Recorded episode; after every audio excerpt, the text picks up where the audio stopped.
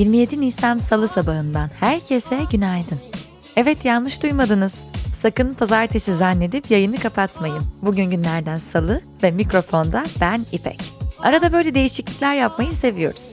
Umarım bu sabah keyfiniz yerindedir. Gündemimize bomba gibi düşen bir haber var malum. 29 Nisan Perşembe 19'da başlayacak ve 17 Mayıs Pazartesi sabah 5'e kadar sürecek tam kapanma öncesi ekipçe hazırlıklarımızı yapıyoruz. Umuyoruz ki vakaların kontrol altına alınması, aşılanmanın artmasıyla ve kapanma son kapanma olur ve bir yılı aşan COVID-19 sürecini arkamızda bırakırız. Karantinayı peki nasıl geçireceğiz? Bu soru hepimizin aklında olan soru. Cevaplarınızı çok merak ediyorum. Hadi hem biraz eğlenelim hem de birbirimize ilham olalım. Twitter'da Aposto Podcast hashtag ile cevaplarınızı paylaşın. Tüm gün takipte olacağım.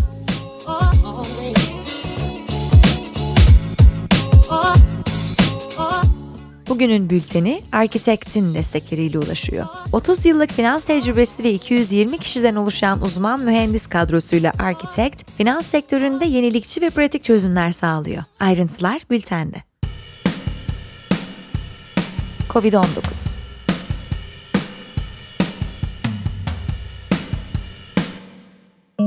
Dün paylaşılan verilere göre vaka sayısı 37.312 iken iyileşen sayısı ise 48.027. Cumhurbaşkanı Erdoğan'ın açıkladığı tam kapanma tedbirleriyle 29 Nisan Perşembe 19'dan 17 Mayıs Pazartesi 5'e kadar kesintisiz sokağa çıkma kısıtlaması uygulanacak. İstisna tutulan kuruluşlar hariç tüm iş yerleri faaliyetlerine ara verecek. Yeme, içme sektöründe saat sınırlaması olmaksızın sadece paket servisle hizmet verilebilecek. Zincir marketler pazar günleri kapalı olacak. Tüm kurumlarda yüz yüze eğitime ara verilecek ve sınavlar ertelenecek. Şehirler arası seyahatlerin tamamı izne tabi olacak. Ekonomi ve iş dünyası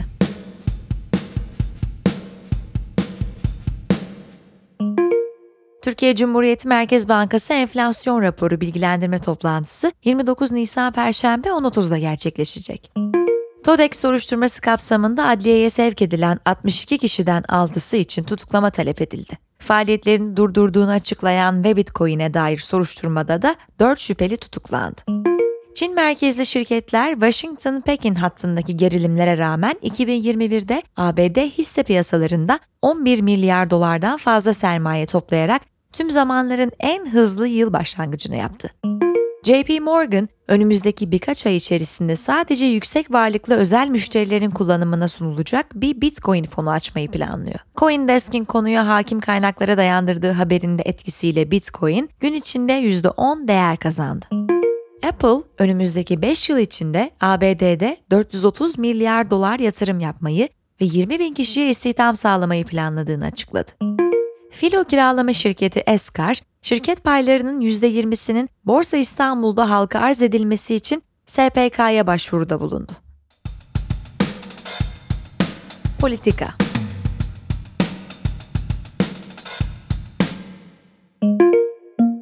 Avrupa Komisyonu Başkanı Ursula von der Leyen, Türkiye ziyaretinin kadınların her zaman ve her yerde eşit muamele görmesi için gidecek çok yol olduğunu gösterdiğini hatırlatarak AB ülkelerinin İstanbul Sözleşmesi'ni onaylamamasının ya da sözleşmeden çekilmeyi düşünmesinin kabul edilemez olduğunu ifade etti. AYM Başkanı Zühtü Arslan, Anayasa Mahkemesi'nin 59. kuruluş yıl dönümü gerekçesiyle yayımladığı mesajda, hukuk sistemimizin başta adil yargılanma hakkı olmak üzere temel hak ve özgürlükleri güçlendirecek ve bunların kullanımını daha güvenceli bir hale getirecek şekilde gözden geçirilmesi zorunludur ifadelerine yer verdi.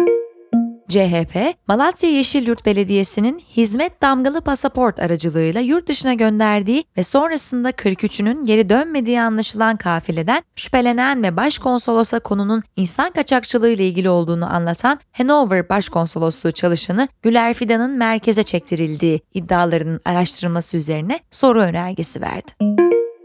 Ümraniye'ye yerleştirilmek istenen halk ekmek büfesine ilçe belediyesince bölgenin yaya geçiş güzergahı olduğu gerekçe gösterilerek izin verilmedi. İBB Halk Ekmek Yönetim Kurulu Başkanı Özgen Nama, İBB meclisinde oy birliğiyle alınmış karara işaret ederek Ümraniye Belediyesi hukuksuz bir şekilde yetkisini aşarak büfe konulmasını engellemeye çalışıyor, dedi.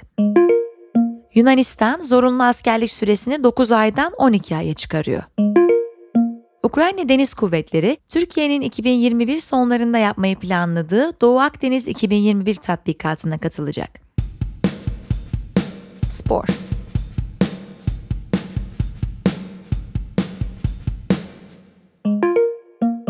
Formula 1'de 2021'de bazı yarışlarda denenmesi planlanan sprint yarışı fikri kabul edildi. Yarış hafta sonlarında cuma günleri 60 dakikalık ilk antrenman seanslarının ardından sıralama seansı gerçekleşecek ve burada oluşan sıralama cumartesi günkü sırayı belirleyecek. Cumartesi günü yapılacak 100 kilometrelik yarışın sonucuysa pazar günü yapılacak yarışın sıralamasını belirlemiş olacak.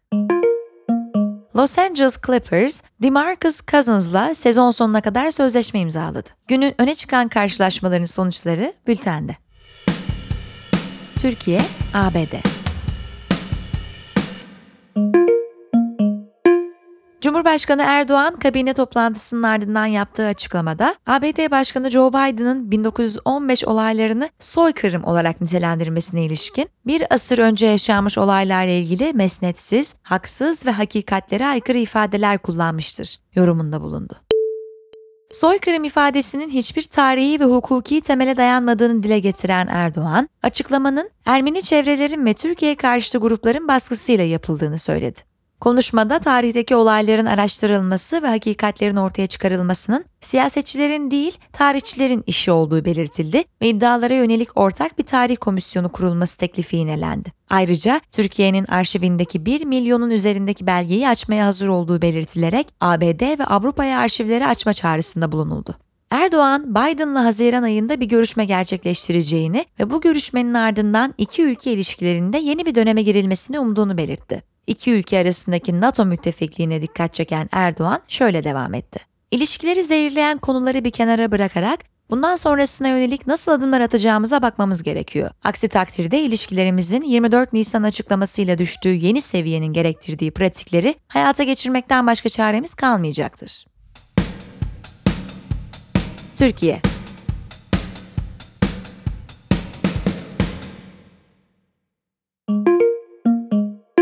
Aralarında eski HDP eş genel başkanları Selahattin Demirtaş ve Figen Yüksekdağ'ında olduğu 28'i tutuklu, 108 sanıklı Kobani davası dün görülmeye başlandı. Bir sonraki duruşma 3 Mayıs'ta yapılacak. Dava öncesi ve duruşmada neler yaşandığına göz atmak için bültenimize bekliyoruz sizi.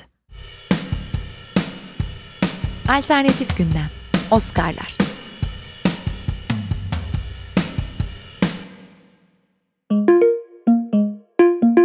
Geçtiğimiz yıl bu zamanlar Parazit rüzgarı esiyordu. Bu yılsa 93. Akademi Ödülleri'nde en iyi film ödülünün sahibi Nomadland oldu. Chloe Zhao şöyle diyor. Bu ödülü tüm zorluklara karşın iyilik için direnme inancına ve cesaretine sahip olan herkes için alıyorum. İnsanlar doğuştan iyilerdir. Ben dünyanın her yerinde, her zaman tanıştığım insanların içinde iyiyi bulabildim. Gerçekten ne kadar da güzel söylemiş. Ben de kendi adıma genelde her zaman tanıştığım insanlardaki iyiyi bulmaya çalışırım. Bu yüzden sık sık Pollyanna ve çok pozitifsin diyenler olur ama öbür türlü hayat çok çekilmez oluyor bence sevgili dinleyenler. Bir yerden yapabildiğimiz kadar güzelleştirmeye çalışalım. Evet şimdi biraz ödüllerden bahsedeceğim. En iyi film Nomadland. En iyi erkek oyuncu Anthony Hopkins The Father. En iyi kadın oyuncu Frances McDormand Nomadland. En iyi yönetmen Chloe Zhao yine Nomadland. En iyi özgün senaryo Promising Young Woman. En iyi belgesel My Octopus Teacher.